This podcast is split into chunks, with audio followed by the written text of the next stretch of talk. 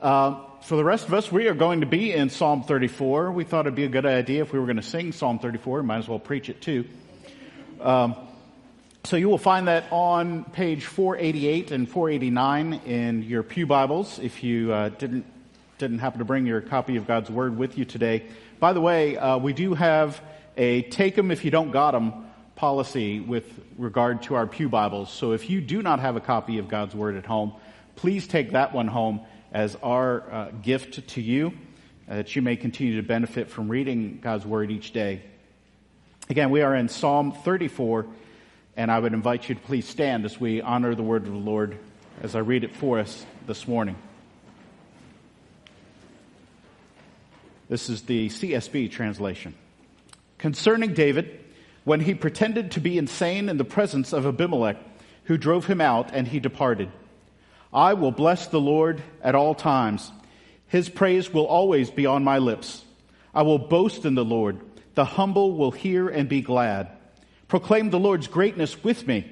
Let us exalt his name together.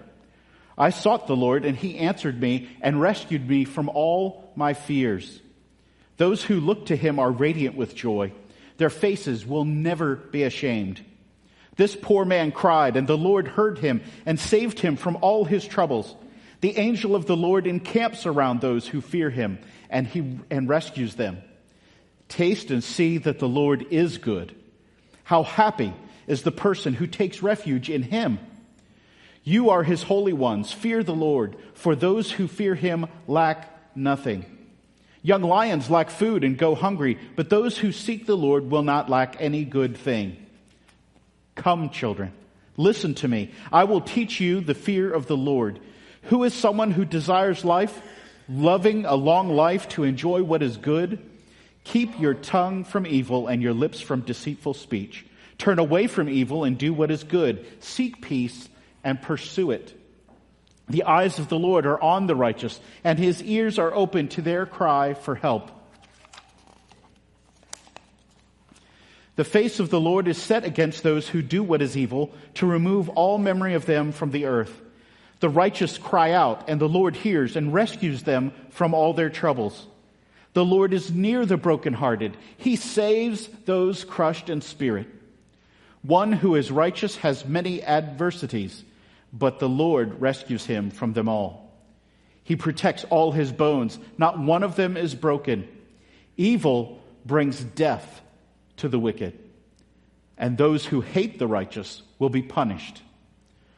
The Lord redeems the life of his servants, and all who take refuge in him will not be punished. May the Lord bless the reading of his word. You may be seated. Sometimes life just drives you crazy, doesn't it? Okay, I, I, we'll take a few amens there. So it just drives us crazy. Now, of course, it depends on what kind of crazy we're talking about. There's the, the lighter kind of crazy, uh, recently, in the last couple of years, my part of the county anyway, uh, we've been putting up traffic circles literally everywhere you can go. And, and my fellow citizens apparently don't understand the concept of traffic circles. It's a yield, not a stop sign. If there's no one coming from the left, proceed. Please. And then there's toilet paper that at one time not too long ago was worth its weight in gold. and that was if you could find it, right? You want to be, drive someone crazy? Walk in the house from going grocery shopping and tell them, no, dear, we don't have any more toilet paper. Or, or maybe you've heard of somebody selling a kidney for a Taylor Swift concert ticket. Actually, I haven't actually heard of that happening, but would it surprise any of us at this point? No, I don't think it would. That's the lighter kind of crazy. There is, of course, a heavier kind of crazy. The kind of crazy where in this day and age, somehow you go to a public place and you have to be mindful of where your exits are and how you'll handle that situation if that goes down. And as uh, Brother Wayne was praying for earlier, you want to talk about being driven crazy. No one, and I mean absolutely no one. I don't have enemies, but if I had one, if my worst enemy, I would not wish it upon them to have to bury their 25 year old son, like the Trostback family had to this past Thursday. Don't think that this father of a 25 year old young lady didn't notice his age and just think for a moment, what if? It's bound to drive you crazy. The broken world we live in, all the things we deal with. And then there's the they did what kind of crazy. And that brings us to Psalm 34. Psalm 34 is one of 14 Psalms that actually tell us the historical setting, the context, uh, in a, a prescription or in the introduction. And so before we even get to verse 1, we read concerning David when he pretended to be insane in the presence of Abimelech, who drove him out and he departed. So we'll, we'll, we'll start with that question. David did what? He pretended to be insane in front of King Achish of Gath, identified in Psalm 34 as Abimelech, to keep from being killed. Well, the act worked, and David was freed.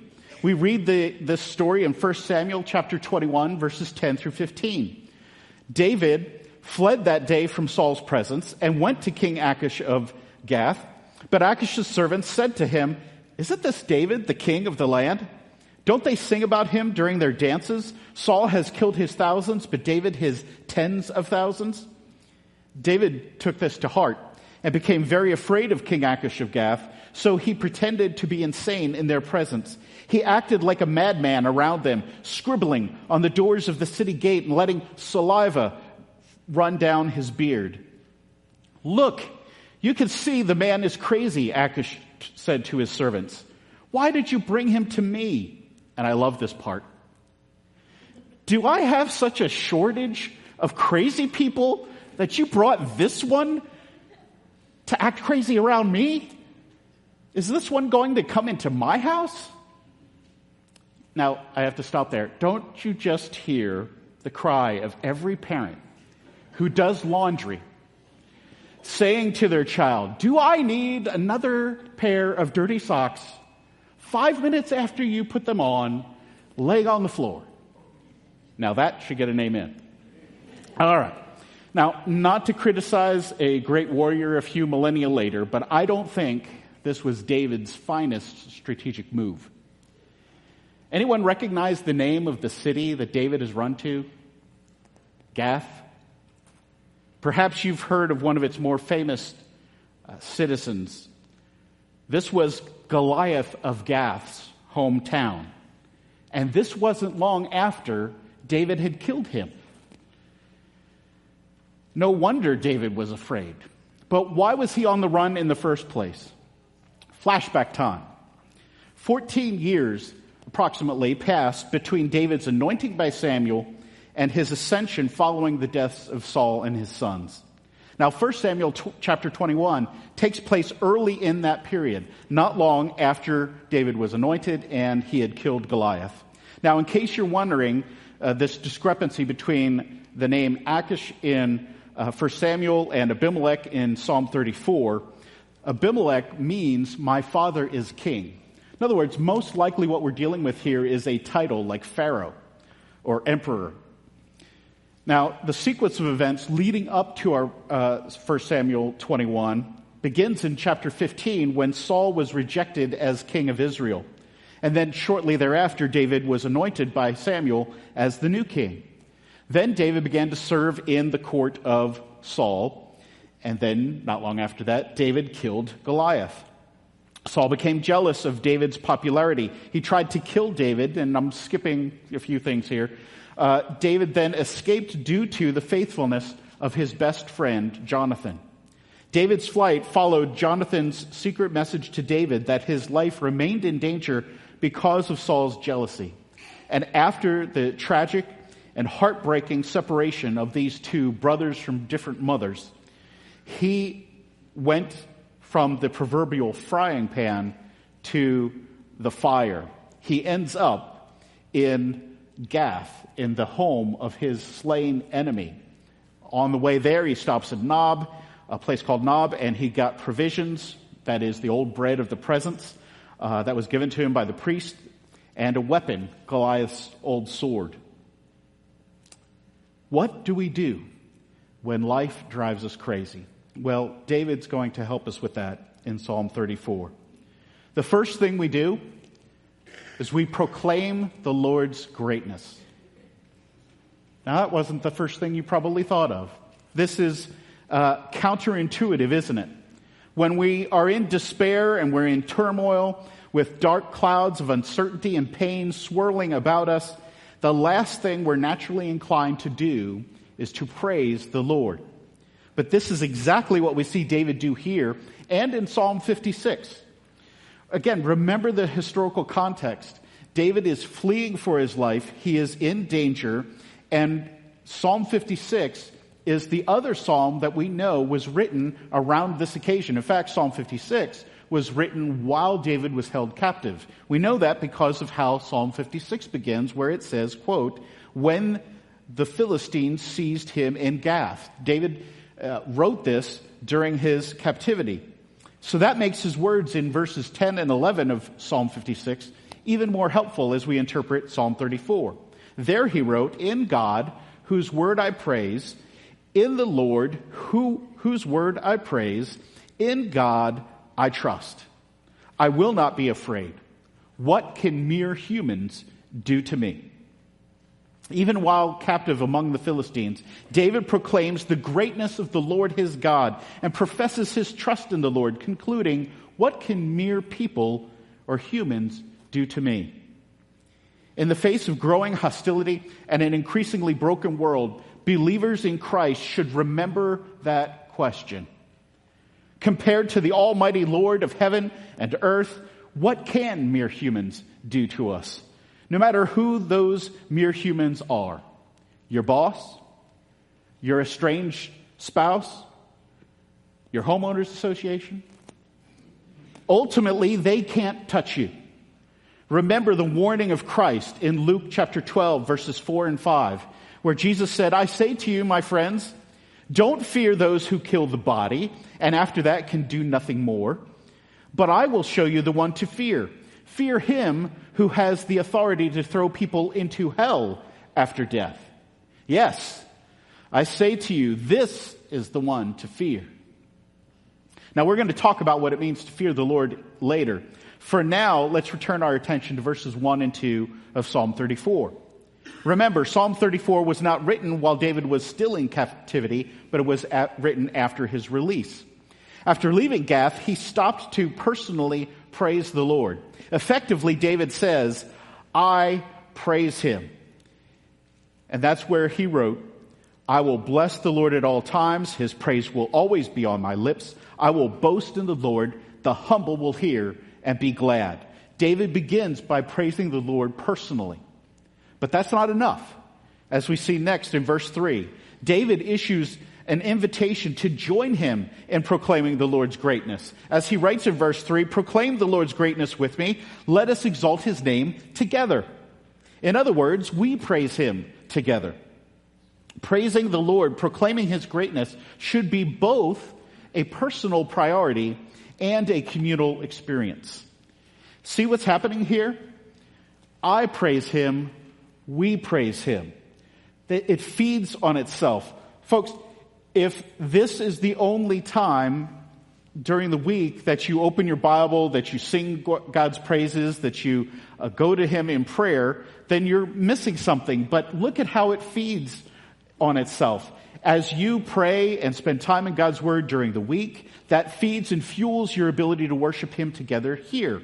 If you've had a really tough week, you're broken, you're hurt, you're in pain, the best place you can be on a Sunday morning is right here among God's people, hearing them sing his praises, hearing their testimonies about his goodness, so that something that seems forgotten in your life can be reaffirmed by the witness of those around you. And that fuels you to go back into that life where things are not so great and things are seemingly hopeless, but you're driven to go back there. Why?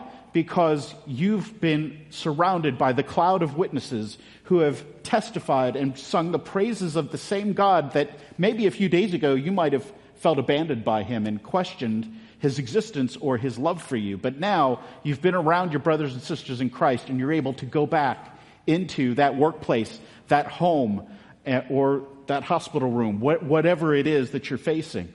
So this, this is what David is calling us into. Now listen, like any other church family, we have those whose health or other circumstances legitimately hinder them from being with us in corporate worship on a regular basis, if, if they're able to do it ever again. So, especially for those watching and listening uh, this morning, this is what I'm about to say is not for you. But for the rest of us, this verse speaks to the great critical importance of in person worship.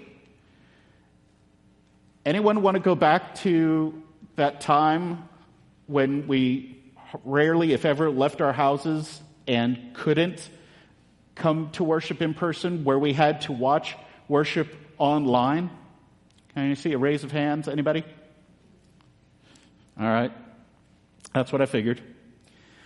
Now, when that sort of thing is necessary, the ability to live stream a worship service is definitely far better than none at all. But otherwise, I want to repeat David's invitation. Proclaim the Lord's greatness with me. Let us exalt his name together. Why does David want everyone else to join him in praising the Lord? Well, because God is that great. As David continues to proclaim the Lord's greatness in verses 4 through 7, he outlines four reasons we should call God great. And this is not an exhaustive list by any means. God is great because he answers. Verse 4, David writes, I sought the Lord and he answered me and rescued me from all my fears. This speaks to God's love for us. It speaks to his omnipresence. There's nowhere we can go where he isn't already present. This is also an important reminder that in our prayers, there are, there is more than one answer from, from God. Sometimes people will say, well, God, didn't answer my prayer. I prayed for this and he didn't answer it. Well, yeah, he did. He just might have said no instead of yes. Or he might have said wait. But he does answer us. He does hear us. David says in verse 5 that he, God fills us with joy. This is another reason for his greatness. David writes, those who look to him are radiant with joy. Their faces will never be ashamed. This speaks to God's faithfulness. It speaks to the fact that God is light. There is no darkness in him. If you know the Lord, if you are in his presence regularly, then you will have that, that glow. Though there will be from time to time uh, a radiance of joy. Now this last phrase, their, face, their faces will never be ashamed, actually makes me think of Psalm 37. We're going to be there in a few weeks. I'm not going to preach that message for my brother. Uh, but it is worth noting that in first uh, Uh, 25 of Psalm 37, David, who also wrote that psalm, writes, I have been young and now I am old, yet I have not seen the righteous abandoned or his children begging for bread. Our faces, those who follow the Lord, know the Lord, will never be ashamed. But you want to rob someone of their joy? Take away their sense of security. Make them question whether they will have a roof over their heads or uh, a couple of meals in their stomachs tomorrow. David says, those who look to the Lord will never be ashamed. Next, we see God is great because he rescues.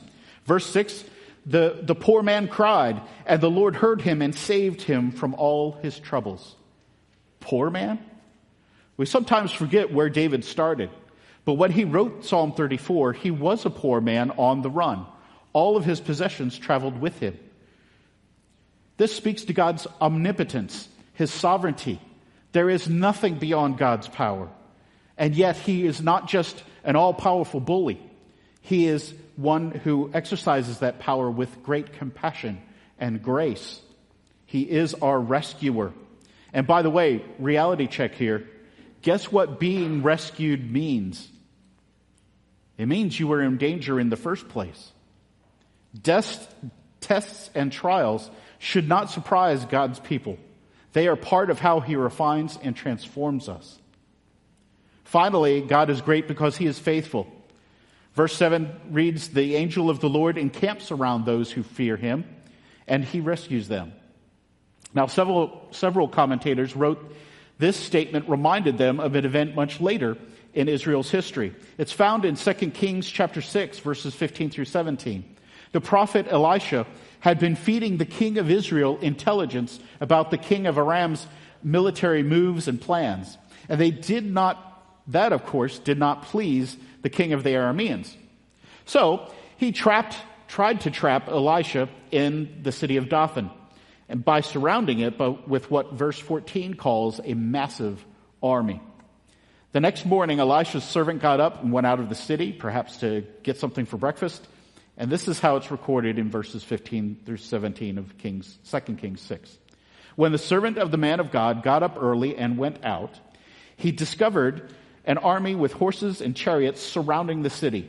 So he asked Elisha, Oh, master, what are we to do? Elisha said, Don't be afraid, for those who are with us outnumber those who are with them. Then Elisha prayed, Lord, please open his eyes and let him see.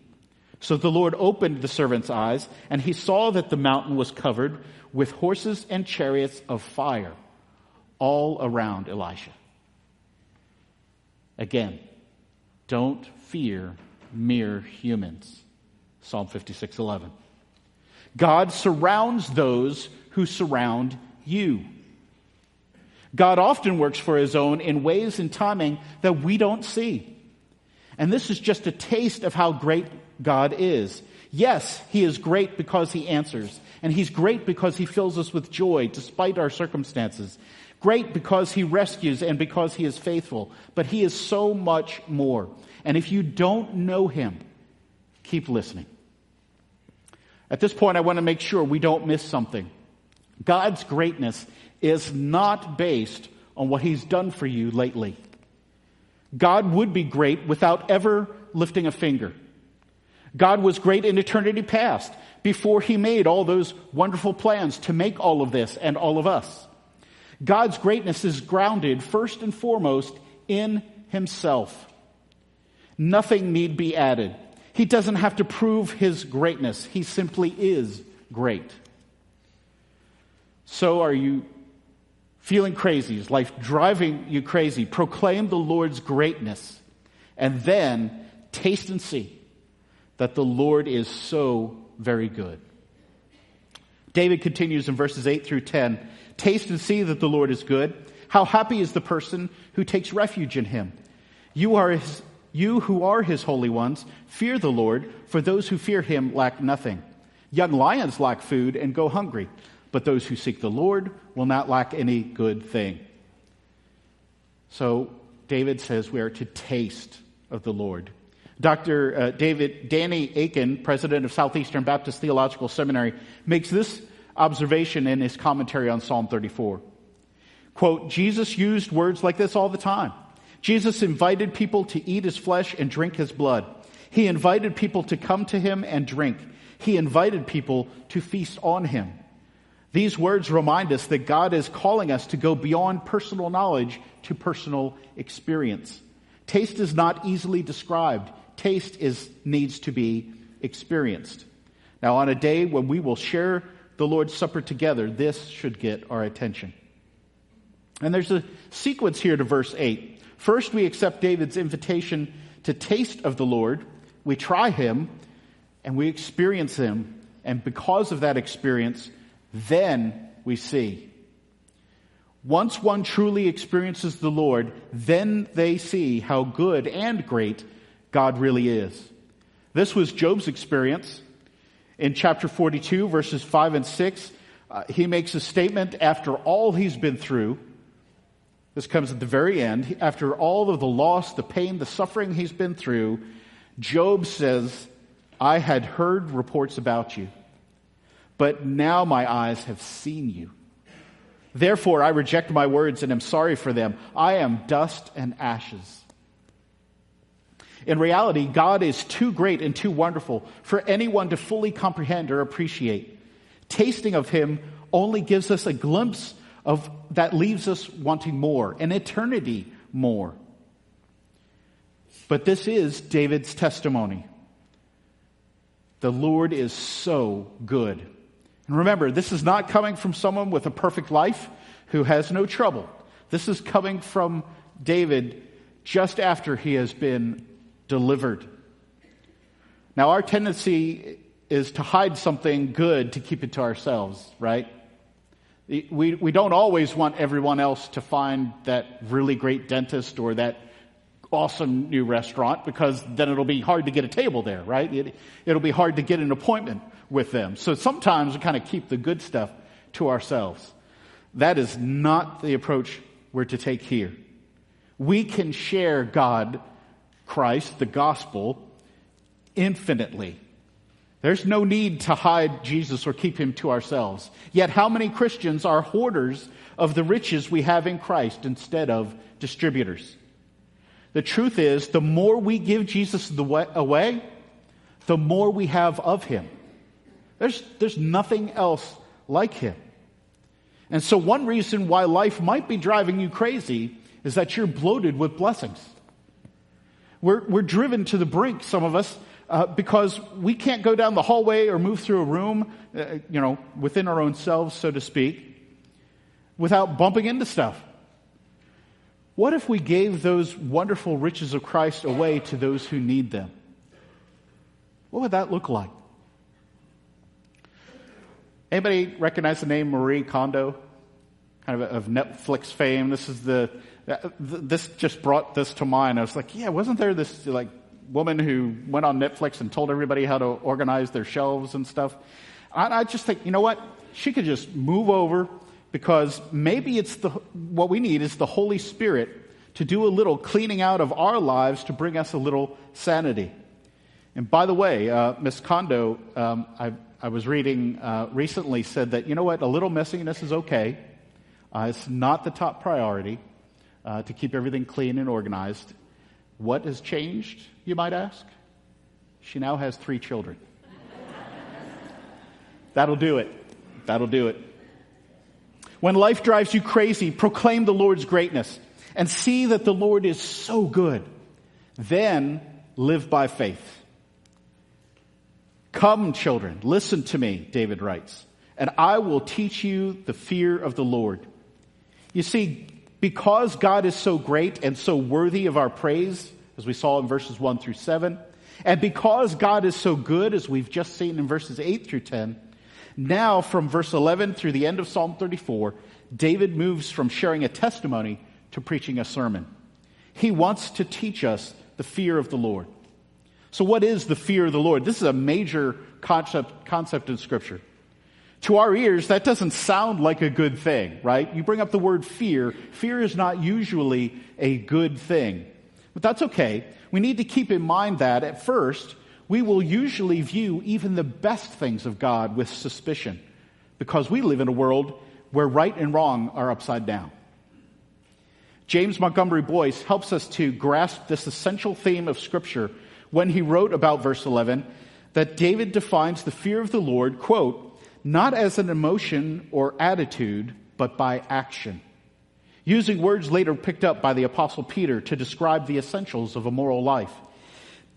David is saying that the fear of the Lord is doing right. That is, that it involves obedience. Moreover, since the fear of the Lord is the enjoyment of the Lord, the way to enjoy the Lord, to taste and see that he is good, is to obey him. Some of us drive with the fear of the police.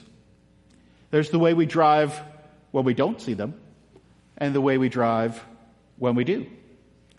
Why is that? Because we know and hopefully respect their authority. The key to the fear of the Lord is faith. We see this in verses 12 through 14, where David makes a clear distinction between those who live by faith and those who don't. Those who live by faith know the difference between good and evil. In verses 12 through 14, David presents us with a series of challenges contrasting evil with good. Like Moses to Israel before they entered the promised land, David gives his readers a choice between life and death hinging on faith. You see, the difference between good and evil comes down to faith. Think about it. Why does someone keep their tongue from evil and their lips from deceitful speech, as David instructs in verse 13? Why do they turn away from evil and do what is good, as he says in verse 14? And how do they know what is evil that they should turn from it, and what is good that they should do it? Well, this is best illustrated by Genesis chapter 3. The issue of faith is at the very heart of the fall of man.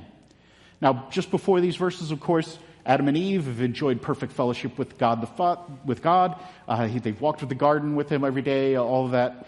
Uh, but now Eve has her encounter. Eve and Adam have their encounter with Satan at the tree of the knowledge of good and evil.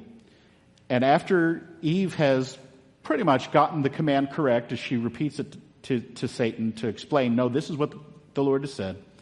In verse 4, we pick, it, pick up this conversation. No, you will certainly not die, the serpent said to the woman. In fact, God knows that when you eat it, your eyes will be opened and you will be like God, knowing good and evil. The woman saw that the tree was good for food and delightful to look at, and that it was desirable for obtaining wisdom. So she took some of its fruit and ate it. She also gave some to her husband who was with her, and he ate it. Then the eyes of both of them were opened, and they knew they were naked. So they sewed fig leaves together and made coverings for themselves.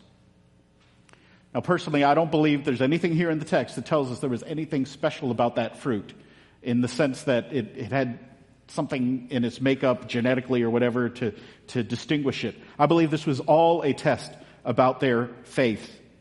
Did they believe God's word or not? Did they fear the Lord or not? If they believed that the death sentence was both real, that is, God had the power, and honest, that God wasn't kidding or lying to them, they would not have eaten. But Adam and Eve's experience at the tree of the knowledge of good and evil did bring them death, spiritual death in that moment, physical death later. And that happened because they stopped fearing God. They stopped putting their faith in Him and instead placed their faith in themselves as their own gods you and I will live according to the definition of good and evil set forth by whoever you worship. If we remain our own God, we will live according to what we think and feel is right or wrong. That's why our culture is so in love with the phrase, my truth. We keep talking about my truth. There, there's the truth. And then there's no such thing as my truth. If the one true God is your God by faith in Christ, then you will pursue what he says right and wrong are. David's pretty clear about this in verses 12 through 14. Those who are their own gods will find death. Those who want a long life of good things will fear the Lord and live obediently according to his standards of good and evil, not their own. Those who live by faith also cling to the Lord, the refuge of the righteous. You see, if you feel the, fear the Lord, you pursue obedience to his standard of right and wrong. David says those who do so will find that God is their refuge. If we do not fear the Lord, David says, the Lord is set against those who do what is evil, and that he will remove all memory of them from the earth. That's verse 16. I say cling to the Lord because among these verses is one of the most precious promises in all of Scripture in verse 18. The Lord is near the brokenhearted. He saves those with a crushed spirit. Those words are treasured by all believers who have suffered heartbreak and a crushed spirit. Notice that the righteous will still face hardship and conflict in this life in verse 19. As we noticed earlier in verses 4 through 7, God works through the adversity we face for our, for our good and His glory. But He is faithful, not cruel. There is always a purpose, and He always rescues His own. That rescue may come in the form of the adversity itself ceasing.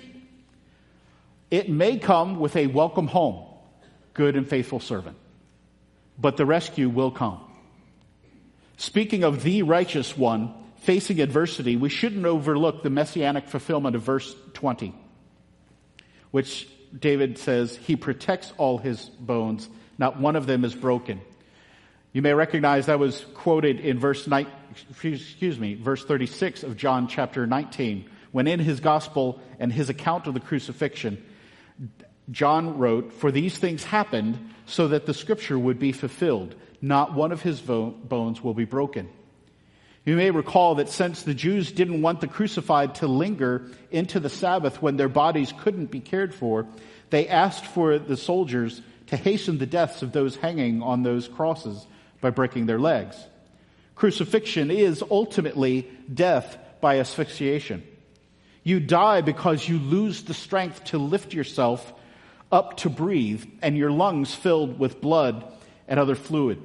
You die because, in addition to the pain and loss of blood, you can't breathe. The soldiers broke the legs of the others, but didn't need to break Jesus' legs because he had already given up his spirit and died. By the way, that means he preceded in death the rebel who he promised he would welcome into paradise. And so, as the brother, uh, the prophet Habakkuk echoes David in chapter 2 verse 4, the righteous one will live by his faith.